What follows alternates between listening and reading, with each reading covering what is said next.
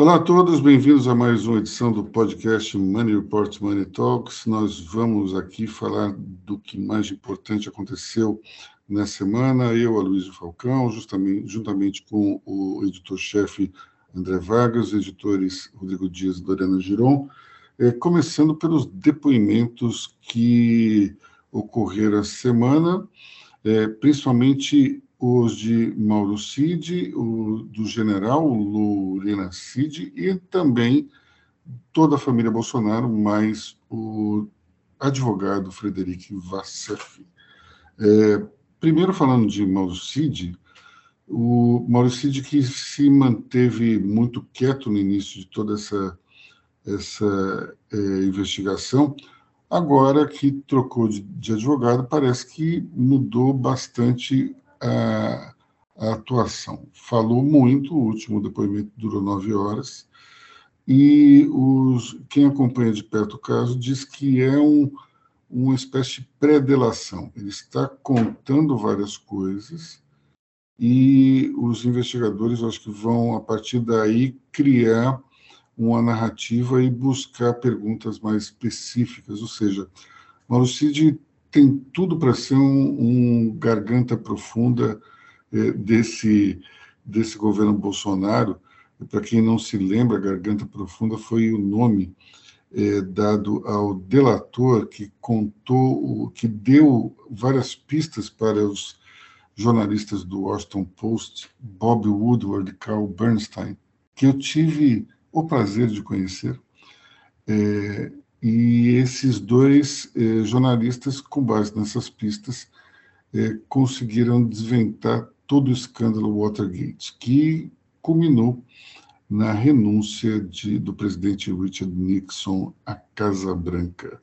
Eh, depois de muito tempo, se descobriu que o Garganta Profunda era, na verdade, o diretor adjunto do FBI, Mark Feld, ele que se encontrava com Bob Woodward em uma garagem subsolo em Washington e ficava na penumbra conversando com ele por alguns metros de distância. E ele, e, e o filme, eh, ele, ele tem uma passagem muito interessante que também está no livro, que Bob Woodward continua falando é, e ele fala assim: você está no caminho errado. Daí Bob, o repórter fala, mas qual é o caminho certo? Eu falo assim, não é assim que funciona. Você me conta alguma coisa, se for verdadeira, eu te conto o, o resto. É uma, uma lição de jornalismo investigativo que é absolutamente fantástica. E quem não viu esse filme, eu recomendo que veja, está na, na, na Apple TV. É um daqueles filmes que você, que é jornalista, sente orgulho da profissão, é, vendo todo o trabalho é, desses dois profissionais incríveis. E o Carl Bernstein, um cara que, como eu falei, eu, eu, eu, eu conheci aqui em São Paulo uma palestra, é, conversei com ele ao final, durante uns 15 minutos, e disse que um dos personagens do meu livro de ficção tinha sido baseado nele. Ele ficou um tanto quanto preocupado, porque ele passou, ele foi casado com a roteirista e diretora de televisão chamada Nora Ephron. Ela já morreu. E para quem é, viu um filme chamado Heartburn, eu não sei exatamente qual é o título em, em português, mas é um filme com a Meryl Streep e o Jack Nicholson.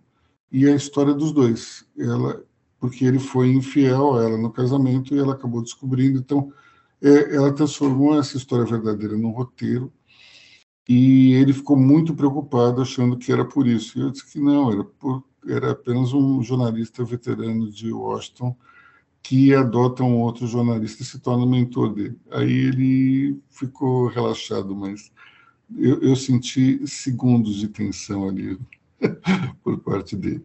Mas, enfim, é, dentro, do, dentro desse espírito aí, nós temos um, um potencial explosivo nesses depoimentos de, de Mauro Cid. É, vamos ver o que vem por aí, mas com certeza é, você vai ter um desdobramento gigantesco dessas conversas. Agora, já os depoimentos de, da família Bolsonaro foram marcados pelo silêncio. Ninguém falou nada, todos seguiram a orientação do advogado, inclusive o próprio presidente, ex-presidente Bolsonaro, ficou quieto, que deve ter sido um verdadeiro martírio para ele. Conhecendo o Bolsonaro como ele, como ele é, é, ele ter que ficar quieto deve ter sido um sofrimento total. Mas é, parece que Frederico Vassef falou bastante. É, não sei se contou alguma coisa interessante, mas que ele falou. Ele falou. Diga, Lorena. Está faltando o microfone. É, não, desculpa.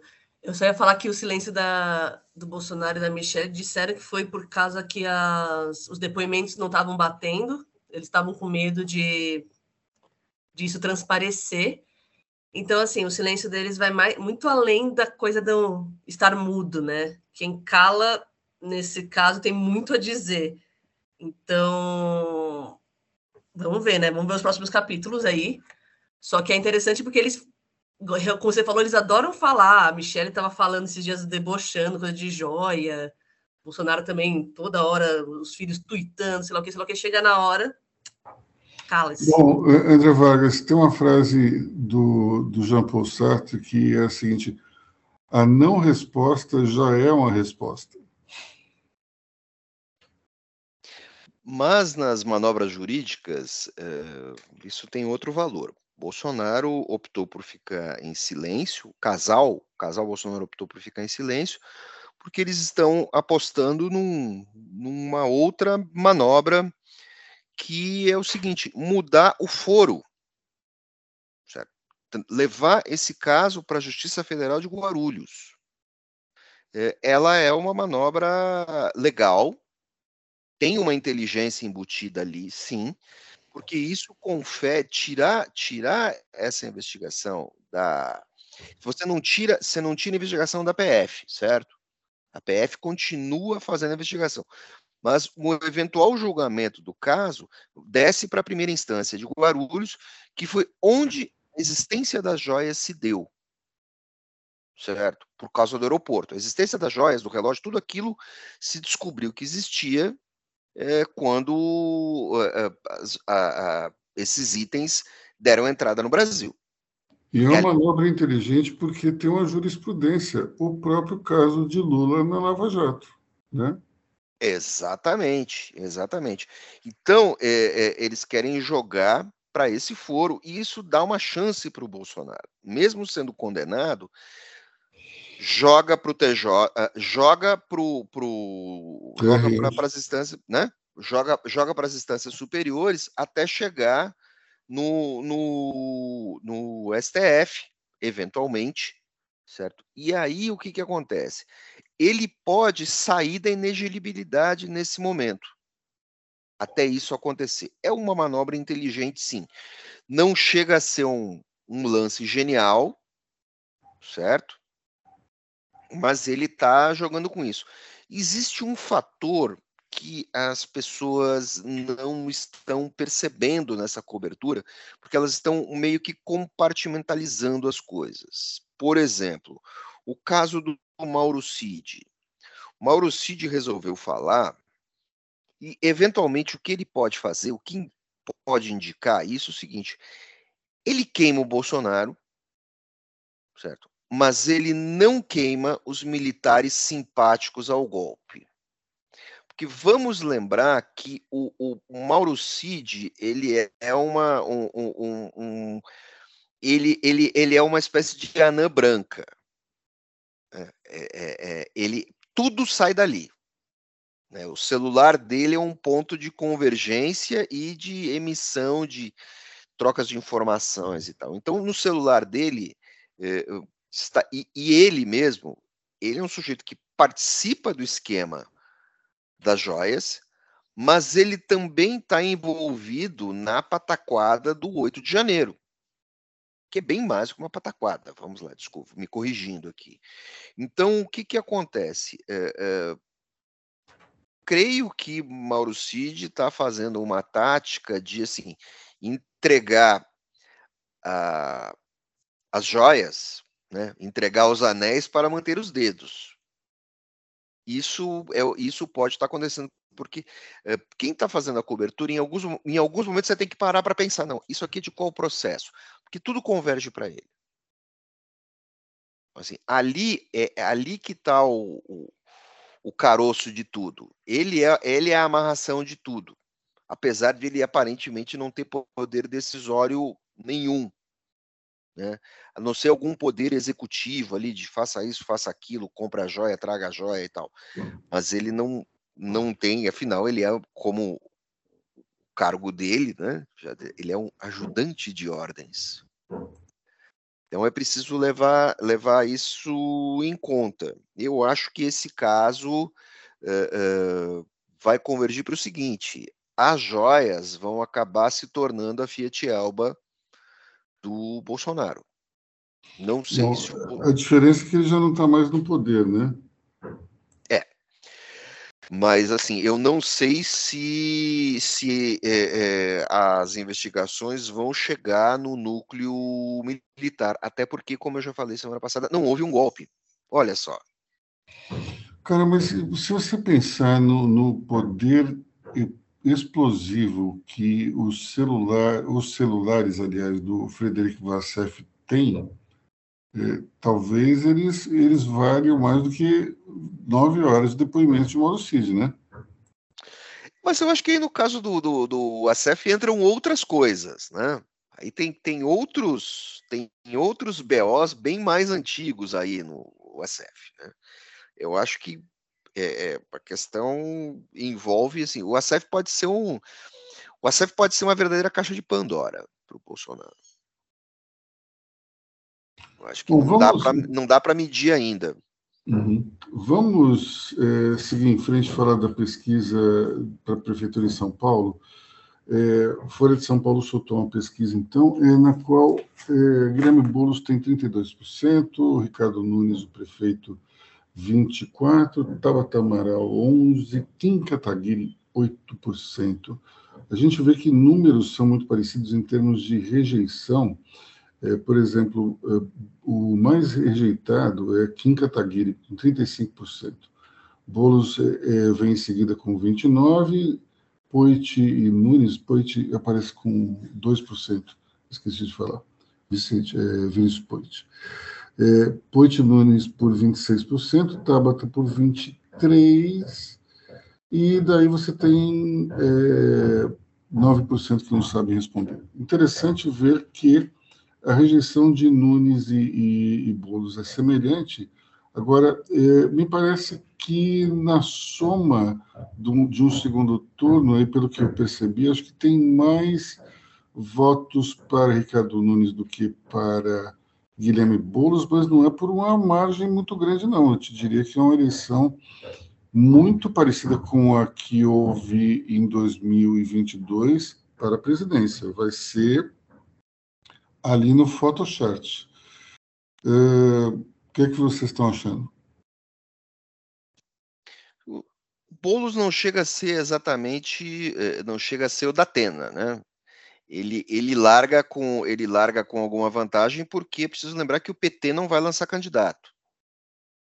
Então, o, o, o Boulos concentra todos os votos da esquerda, tá lá, tem o seu capital político, deve chegar, no, do jeito que a coisa está desenhada, deve chegar no segundo turno, e aí a direita pode se, pode se abraçar ao candidato que chega lá. Certo? É, mas, é, mas é um cenário muito precoce. Agora, o interessante é o seguinte: é, o Boulos está menos exposto, apesar da rejeição, o Boulos está menos exposto que o Nunes. O maior, o maior perigo para o Nunes nesse momento é ele mesmo, é a sua administração. E ele não é um cara de palanque, ele não é um cara que se comunica bem, ele é um cara de partido. Ele não tem esse traquejo no, no, no corpo a corpo ali da, das ruas, né?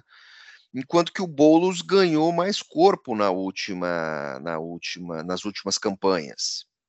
E o Boulos está tá bem, está surfando bem, não está fazendo feio, certo? E tam, por quê? Porque não está se expondo.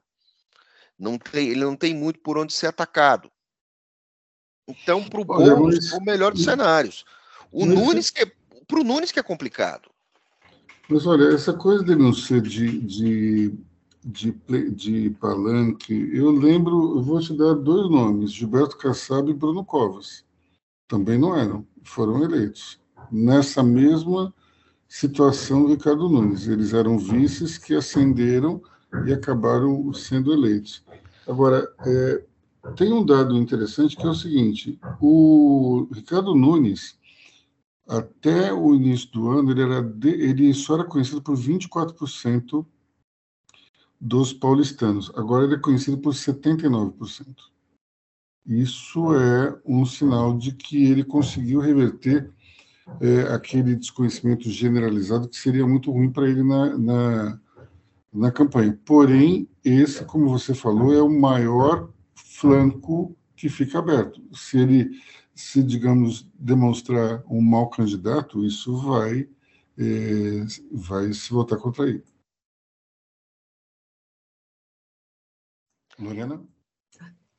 Então, o Boulos, o que eu andei vendo por aí, é que ele está ele tá esperando que a alta no emprego e na renda empurre ele para o lado da, da, periferia, essas coisas. Enquanto a vantagem do Nunes é, a, é os bilhões, né? acho que é 34 bilhões em caixa que ele tem para gastar por sua reeleição. Então, assim, é, são pesos e medidas, mas o que eu achei que a pesquisa apontou que pode mudar as coisas é que 79% das pessoas querem mudança. Então, assim, ao mesmo tempo que o pessoal está conhecendo agora, uh, tendo, mais, tendo mais conhecimento do prefeito, né? Que a gente tem, eles também falam, pô, então é ele que está aqui, a gente quer mudança, mas, mas eu também não sei se vai até bolos, né, a mudança. O, Lorena, é, as pessoas, quando respondem as perguntas, elas, elas têm algumas respostas padrão. Essa é uma delas. Então, sempre que alguém fala assim, você quer mudança, a pessoa vai falar, claro que quero. É, né? É uma né? coisa é, generalizada, né? Então, então tem uma coisa assim meio que é, é, é, isso é atávico do ser humano. Agora, na hora de votar, não necessariamente vai querer uma mudança tão radical como a do, do, do Boulos. Agora, tem um detalhe, tem dois detalhes aí. Primeiro, eu não sei se o salário vai, vai aumentar é, numa proporção que o emprego também vai crescer. É, o salário mínimo aumentou agora, mas eu não sei se o se a gente vai ter um, um grande crescimento de emprego. Agora, tem um, um movimento aí que é para fazer a Marta Suplicy vice de Ricardo Nunes. Se isso acontecer, isso pode mexer um pouco com, talvez, a atração de um voto de periferia de pessoas mais velhas, que tem na Marta uma, uma boa lembrança. Agora, isso pode atrapalhar também a votação é, na extrema-direita, que ele está querendo buscar junto com o apoio de Bolsonaro. De qualquer maneira, eu acredito que a Marta é melhor do que a primeira opção que foi ventilada, que foi a do Fábio Weingarten, que está enrolado nessa, nessa questão aí do Bolsonaro, já que ele se transformou em advogado do Bolsonaro, e acho que o, o Weingarten pode fazer mais mal para essa candidatura do que a própria Marta. Mas, enfim, é, desde o início dessa chapa do Bruno Covas e Ricardo Nunes, a Marta Suplicy foi é, considerada a grande madrinha política do então vice-prefeito, ela que teria sido responsável pela indicação. Agora ela vai ser vice daquele que, em tese, foi seu apadrinhado, não deixa de ser interessante como a política acaba rolando, né? Diga, André Vargas. Eu preciso lembrar o seguinte: se tem algum político que sabe fazer, nessa conta toda aí, se tem algum político que sabe fazer campanha na periferia de São Paulo, esse não é o Boulos, é a Marta. Marta tem base eleitoral, tem cabos eleitorais, tem funcionários públicos veteranos, ela tem correligionários trabalhando nas, nas administrações das subprefeituras, ela sabe fazer esse jogo na periferia de São Paulo muito, muito bem. Isso pode tornar a eleição, a cobertura da eleição muito interessante. E essa cobertura pode ficar, estou falando do ponto de vista como jornalista, essa cobertura pode se pode ficar muito mais interessante se por acaso a Tabata resolver ser uma candidata séria mesmo, com uma tática eleitoral interessante, capaz de atrair o eleitor jovem para contrabalançar com o Boulos. Isso pode até desidratar um pouco o Nunes, mas vai tornar a campanha toda muito mais dinâmica e os resultados podem ser interessantes. Interessante assim, o Boulos deve chegar em segundo turno e aí vamos ver quem chega com ele, certo? Mas uh, uh, ter três candidatos ali brigando torna tudo muito mais interessante. Existe por trás disso um, um outro aspecto que é o seguinte: uma campanha para a prefeitura basicamente é uma campanha de zeladoria, certo? Uh, e a cidade, uma cidade como São Paulo, apresenta milhares de problemas. Então, vamos ver o que, que esses candidatos vão apresentar em termos de zeladoria. Nesse ponto, o Nunes tem alguns flancos abertos ali. Então, um prefeito de São Paulo sempre vai ter flancos abertos. Vamos ver o que, que, o que, que vai sair daí, que, que plano de ação muito mais que um plano de governo, é um, a prefeitura exige um plano ali de zeladoria. Vamos cuidar mais do quê? Certo. São Paulo agora tem esse projeto que é muito interessante e necessário dos semáforos inteligentes. Acho essa ideia bárbara. Eu moro numa região que toda hora dá problema. Agora você tem também, por exemplo, uma questão uh, da conservação das vias. Está péssima na cidade. Então vamos ver como é que esse pessoal vai lidar com isso.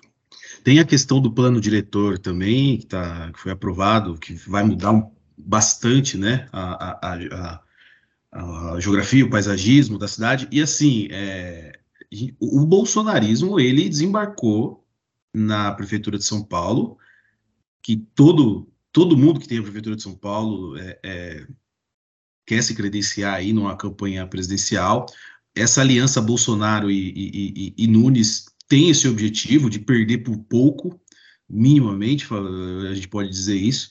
Então, é, é, é meio clichê, mas o, o Boulos espera errar o menos possível, porque vai ter atrito nessa união, nessa união entre bolso, bolsonarismo e, e, e, e Ricardo Nunes.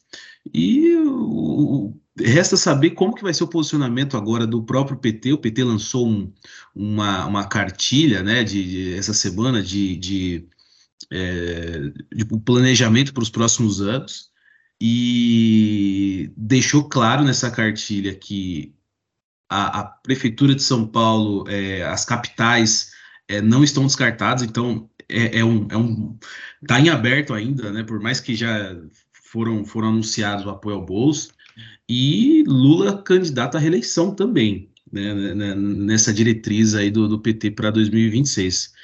Vamos, vamos aguardar os próximos capítulos agora. Né? Bom, temos que lembrar também dessa, dessa questão aí levantada pelo Rodrigo da insatisfação do PT com é, do PT paulistano com a candidatura de Guilherme Boulos. Isso pode interferir, especialmente se Marta Suplicy foi considerada, foi indicada a vice eh, de Ricardo Nunes, porque ela tem uma certa ascensão junto a esses, a esses insatisfeitos, especialmente a família Tato. A gente tem que lembrar que Gilmar Tato foi secretário da Marta dos Transportes e foi essa, essa atuação que o credenciou para ser candidato a prefeito no passado. Então, é, precisamos ver como é que isso vai mexer, né? É, vamos falar sobre o caso de, dos erros é, na, nos livros históricos do governo de São Paulo. Eu não sei se vocês chegaram a acompanhar pela imprensa, mas é, o material distribuído pelo governo do Estado, governo do, de Tarcísio Freitas, para os alunos, da rede é, continha dois erros é, bem grosseiros. É, um erro dizia que Dom Pedro I, Dom Pedro II tinha ah, assinado a Lei Áurea, quando na verdade foi a princesa Isabel. Isso aí é uma coisa que todo mundo sabe, eu acho que desde o ensino fundamental. É, e também um outro erro dizia que Jânio Quadros, quando prefeito em 1961, havia proibido o uso do biquíni nas praias da cidade. E aí você tem dois problemas. Em 61, Jânio Quadros era presidente, não prefeito, e São Paulo não tem praia, portanto, ele não poderia ter feito isso. Mas, de fato, ele proibiu o biquíni, o uso do biquíni. É, e, e no Rio de Janeiro, inclusive, havia fiscais de biquíni, pessoas que, que ficavam ali na praia, aparecia uma moça de biquíni, ia lá e aplicava uma multa. Interessante isso aí. Nos dias de hoje, né, com o fio dental, imagina só como é que seria uma atitude dessas aí. Mas, enfim, extremamente é, problemático você ter um material é, didático com erros que qualquer um facilmente poderia pegar. Esse é um, esse é um movimento que é, acaba, mais uma vez, trazendo problemas para o secretário de Educação, porque é uma desmoralização. Você ter um erro desses aí no material didático, especialmente porque é, foi o mesmo secretário que disse que os livros estavam é, ultrapassados, que queria dar aula por PowerPoint. Você imagina se esse erro estava num livro que ele comprou e ele selecionou, imagina o que não aconteceria com o PowerPoint produzido por essa é, secretaria. Então, é algo complicado. Mas me parece que toda vez que se tenta buscar uma solução nova para a educação, especialmente os governos de direita, nós acabamos não privilegiando a, a competência da pessoa e sim a sua bandeira ideológica. Nós vimos isso no governo Bolsonaro, foi uma tragédia, inclusive com alguns alguns eh, ministros que cometiam erros de português, falavam errado, eh, também difundiam conceitos totalmente equivocados e também quando, quando diziam que estavam acabando com, com o ensino ideológico, na verdade estavam querendo incutir uma outra ideologia. Quando, na verdade, a educação ela tem que ser algo é, talvez muito menos é, arraigada às questões ideológicas e com maior foco nas matérias. Né? Até entendo que tem algumas disciplinas que possam servir de discussão ideológica, como, por exemplo, história, geografia, Agora, o fato é o seguinte: educação é uma questão séria e deve ser encarada tecnicamente. A gente não pode misturar ideologia com educação, nem para um lado, nem para o outro.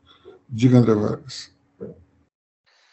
Bem, é, só mostra que, assim, quando você tenta reinventar a roda, sabe, criar uma política de terra arrasada, é, você coisa boa não sai daí.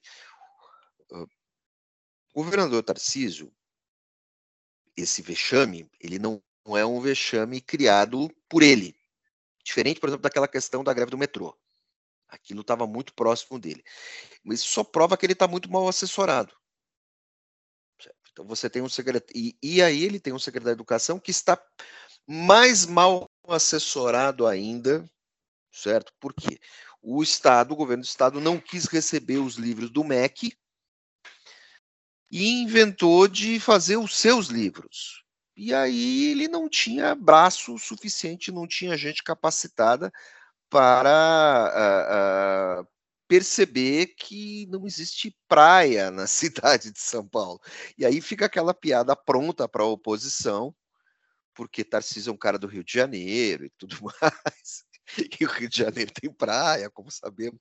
Então, assim, um vexame, um vexame para o lado dele, e, e também eh, comprova um, um, uma outra observação, que é o seguinte: por mais que se discuta educação, a direita no Brasil ela não tem um projeto para educação pública, ela não tem um projeto para educação básica ela tem, ela, ela, ela sabe como lidar com a educação superior. Beleza, lá tá tudo certo. Agora, no andar de baixo, Não, não há alternativa. Esse espaço foi ocupado pela esquerda. É eficiente? Olha, na comparação, é muito mais eficiente. Então, isso tem que ser refeito. Criou um desgaste tremendo para o governo Tarcísio, e o Tarcísio vai ter que, de alguma maneira, reverter isso. Certo? Sem contar que um livro assim tão mal feito merece outras investigações sobre essa história. Assim.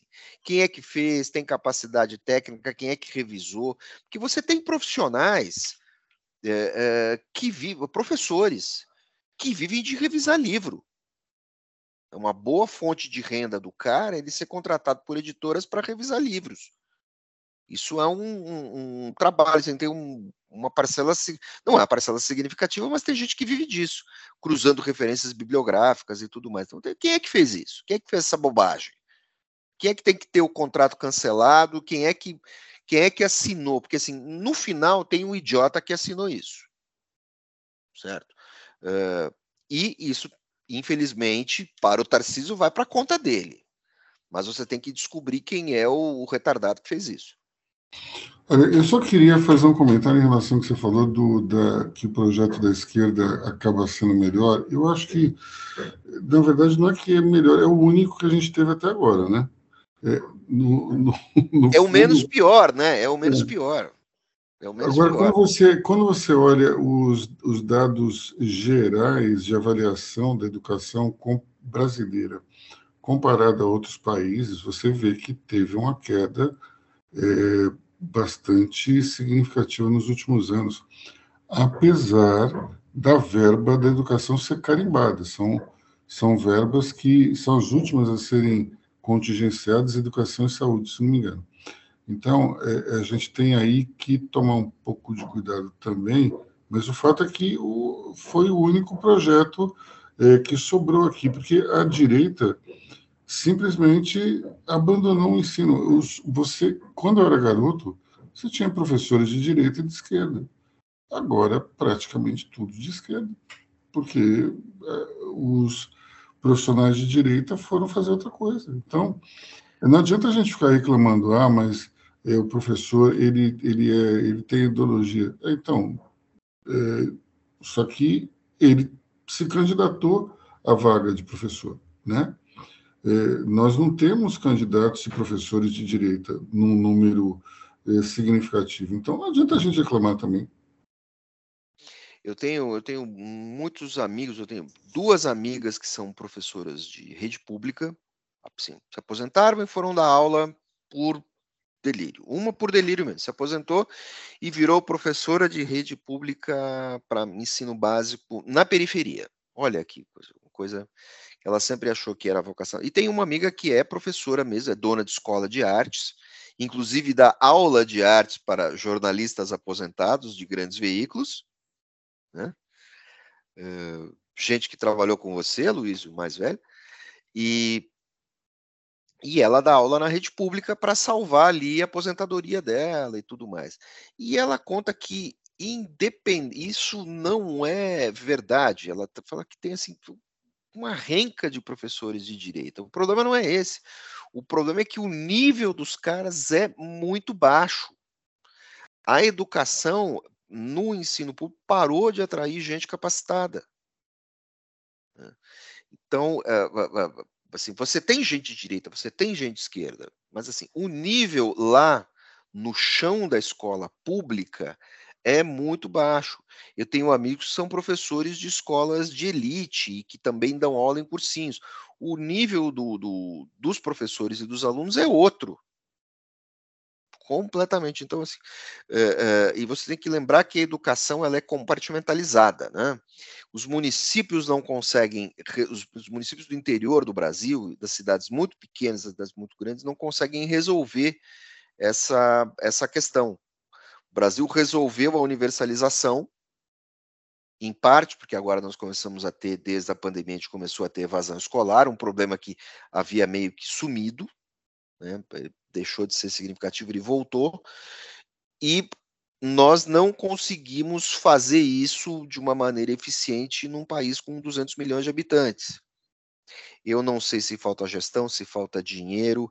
Eh, eu sei que existem a, a, todos os governos estaduais, em diferentes níveis, promovem cursos de capacitação e tal, mas eu acho que no fundo tudo se resume a salário. Tudo se resume a salário. Eu, eu concordo com você. Eu acho que tem um problema muito sério de, de, de diminuição de salários do, do professorado mas eu acho que tem outra questão também que, que envolve evasão escolar e envolve também aproveitamento é, de conteúdo, que é o do perfil das crianças é, de hoje. São pessoas que, que são diferentes de qualquer outra geração, porque não têm uma capacidade de concentração igual das gerações anteriores. É, são, são crianças e adolescentes criadas no, no mundo digital, com dificuldades enormes de concentração, é, que têm dificuldade, por exemplo, de leitura de livros. Eu vejo no caso da minha filha, eu tenho que obrigá-la a, a ler o, a matéria no livro quando ela não entende uma coisa, porque ela vai procurando outras alternativas. Ela vai no YouTube, ela vai procurar é, explicações em outros lugares. É uma geração com dificuldade de leitura.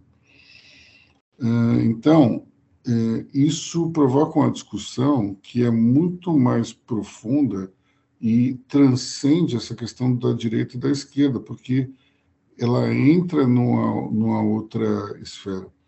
Eu não acho, por exemplo, que seja correto dar aula por PowerPoint como o secretário de São Paulo é, queria fazer.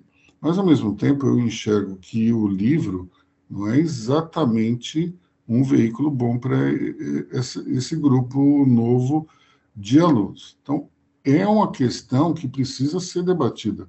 Não adianta simplesmente a gente enfiar o livro goela abaixo se ele já não tem uma concentração que a minha geração, por exemplo, teve.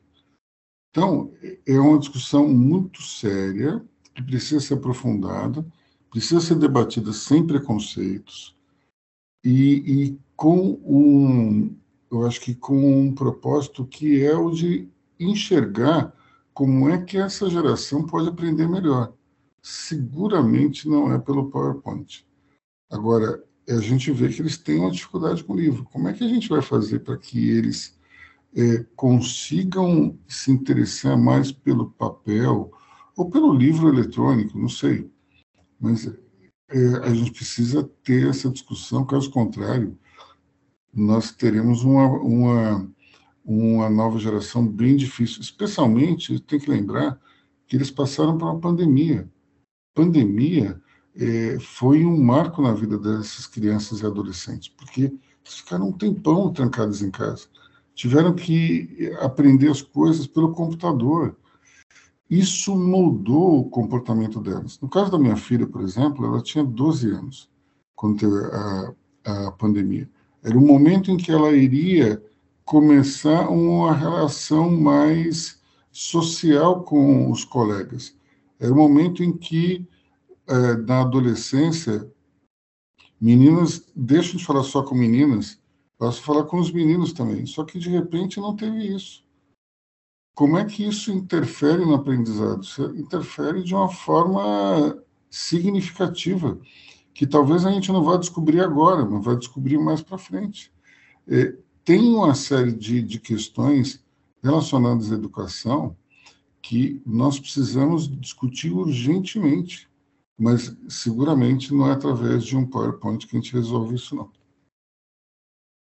Você colocou, Aloysio, você colocou uma questão uh, muito uh, contemporânea, muito do momento. E, e, e, essa discussão, ela se assoma a todos os déficits anteriores. O que torna tudo mais difícil de resolver. É, é, é, preocupante isso que você que você colocou. Então, os desafios, os desafios são muito maiores do que as soluções apresentadas pelos gestores de saúde e também são é, maiores até do que até agora, pelo menos aqui no nosso planeta, no nosso universo visível, é, que os especialistas em saúde, eh, saúde, desculpa, especialistas em educação apresentam. Pois é, eu, eu tenho a impressão que falta um pouco de, de barriga no balcão, para usar uma expressão mais empresarial. É, acho que os educadores, principalmente quem, os comandantes da, da educação, precisam entender melhor como é que é a cabeça dessa nova geração, porque daqui para frente só vai piorar. É, não, não tem como dizer que a, ah, a próxima geração e quem está nascendo hoje vai ter uma super concentração e vai ler o livro no papel mais para frente. Não vai. Não vai. E como é que a gente vai ensinar esse pessoal? como é que a gente vai conseguir capturar o interesse deles nas aulas? Porque a gente está falando só de, um, de uma questão que é a ferramenta de ensino. O professor tem um problema sério também. Eu percebo pelos alunos da minha filha, tem vários, vários professores que não gostariam de estar dando aula. Parece que aquilo ali foi meio que uma, uma última opção, porque a pessoa não tem o vínculo com o aluno tem aquela coisa do tipo, ó, tem um vínculo maior com a matéria do que com o aluno. Quando isso acontece, o nível de desinteresse é gigantesco. Tanto é que você percebe é, claramente que a coisa não dá certo quando é, o, você vê que a maioria dos alunos da classe tem dificuldade numa determinada matéria. Quando isso acontece, a culpa é do professor, não é culpa dos alunos. Então, eu tenho a impressão que quando você aplica alguns testes de maneira geral, você vê que os alunos eles têm de maneira eh, de, dessa forma aí mais ampla uma dificuldade de concentração muito grande. Minha filha faz eh, fez dos últimos dois fins de semana simulados, eh, um primeiro de mais de humanas, o segundo mais de exatas. É, cada um, cada um eles tinham que ficar no mínimo duas horas dentro da classe. Minha filha ficou duas horas e meia, o prazo máximo era quatro horas. Ela disse que metade da classe saiu com duas horas. E não é porque eles tinham feito rápido, é porque eles não tinham se concentrado. Depois de uma hora e pouco, eles já não sabiam mais o que eles estavam fazendo. Então, isso é uma coisa complicada a gente tem que entender que é uma geração marcada por coisas é, fugazes, por informações rápidas. É, não é à toa que um dos maiores sucessos nas ferramentas celulares seja o TikTok, porque é tudo curtinho. isso representa muito dessa geração. É, Para usar um, um, um, exemplo dos anos 80, é, que o, o, o, uma, essas metáforas que o André Vargas gosta tanto, é, essa geração ela pode ser definida por uma música do Kid Abelha, é, dos anos 80, cujo refrão dizia: Eu tenho pressa, tanta coisa me interessa, mas nada tanto assim. Ou seja, Paula Toller, lá atrás, estava definindo a geração da atualidade é uma coisa realmente complicada. Essa geração, ela não para para nada, ela até é meio interessada nas coisas, mas não se aprofunda em nada. Assim se, se sentou na Paula Toller, é isso aí. É, então, é, pessoal, nós temos que levar essa discussão num passo adiante, e que é um, um, um tópico levantado pelo André Vargas aqui no, no chat como é que essas pessoas vão trabalhar se elas não têm capacidade de concentração? É um problema sério. Se a gente não ensiná-los a se concentrar, vai ser muito complicado. Eu vejo, por exemplo, é, no meu dia a dia, a gente percebe que as pessoas não têm essa concentração. Falam uma coisa, você diz, olha, isso, aquilo, aquilo outro, e de repente não é, porque não prestaram atenção. É, a gente tem um nível de, de, de, falta de concentração hoje entre os jovens. Isso vai piorar, mas de uma maneira muito maior com essa geração que é adolescente hoje, mas num nível estratosférico. Então, se nós não tomarmos uma providência urgente, é, essa geração ela não vai, ela vai se perder do ponto de vista é, profissional, porque não vai ter uma capacidade de, de concentração. O André dizendo vai virar coach de concentração. Como é que é isso aí? Com vídeos de 15 segundos no TikTok. Eu vou, eu vou criar campos de concentração. Vou criar campos de concentração para os jovens aprenderem a se concentrar. Eita, mas então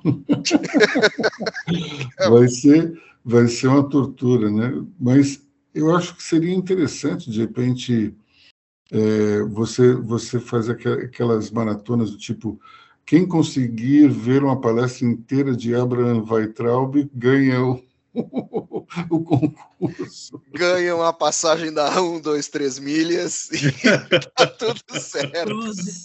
Porque é uma coisa interessante, tudo, tudo é uma questão de timing, né? tudo é uma questão de, de, de como você conta uma história. Você, por exemplo, pode não concordar com as barbaridades que o Olavo de Carvalho falava, mas ele prendia sua atenção o tempo todo. Você via um vídeo de uma hora do Olavo de Carvalho, parecia que ele passava em 10 minutos, porque ele tinha uma capacidade de te manter concentrado e você queria escutar qual era a próxima barbaridade que ele ia falar. Então, a narrativa era muito bem montada. E eu vou encerrar aqui a minha participação, e, e porque a gente já está meio estourado no tempo, com, com, para vocês verem como é que é importante o timing na construção de uma história. Eu conheço um sujeito que ele me contou a seguinte história, e eu vou resumir em menos de um minuto para vocês ele estava no aeroporto do México, é, porque ele era um, um, executivo de multinacional, e o avião dele atrasou, os outros aviões atrasaram, o aeroporto foi fechado, e daí ele estava na sala VIP, e o sujeito começa a jogar pôquer com ele.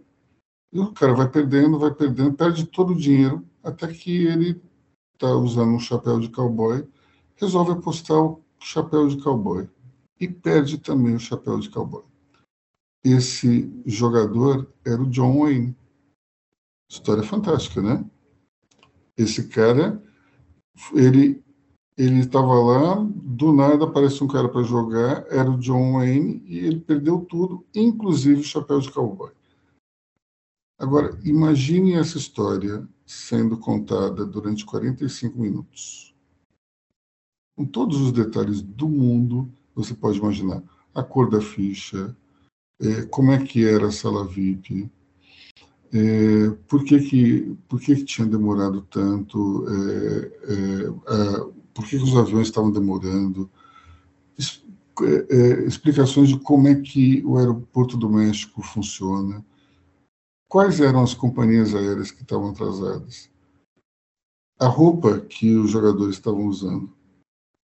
Enfim, tudo isso tornou essa história um porre. Até que, na última hora, eu soube que a história era incrível, por causa do John Wayne. Então, é, a gente tem uma situação nas escolas que é exatamente essa. O sujeito ele pode contar a mesma história em um minuto e meio, mas ele conta em 45 minutos. Esse é o grande problema. A nossa, gera, a nossa geração conseguiu passar por isso. Próxima, essa geração atual, que está nas escolas, ela vai até passar de ano, vai passar no vestibular, ela vai ter o diploma universitário, mas ela não vai ter uma educação condizente com as necessidades que eles terão no futuro profissional. É isso aí, pessoal. Vamos ficar por aqui. Esse domingo aí já, já rendeu demais para todo mundo.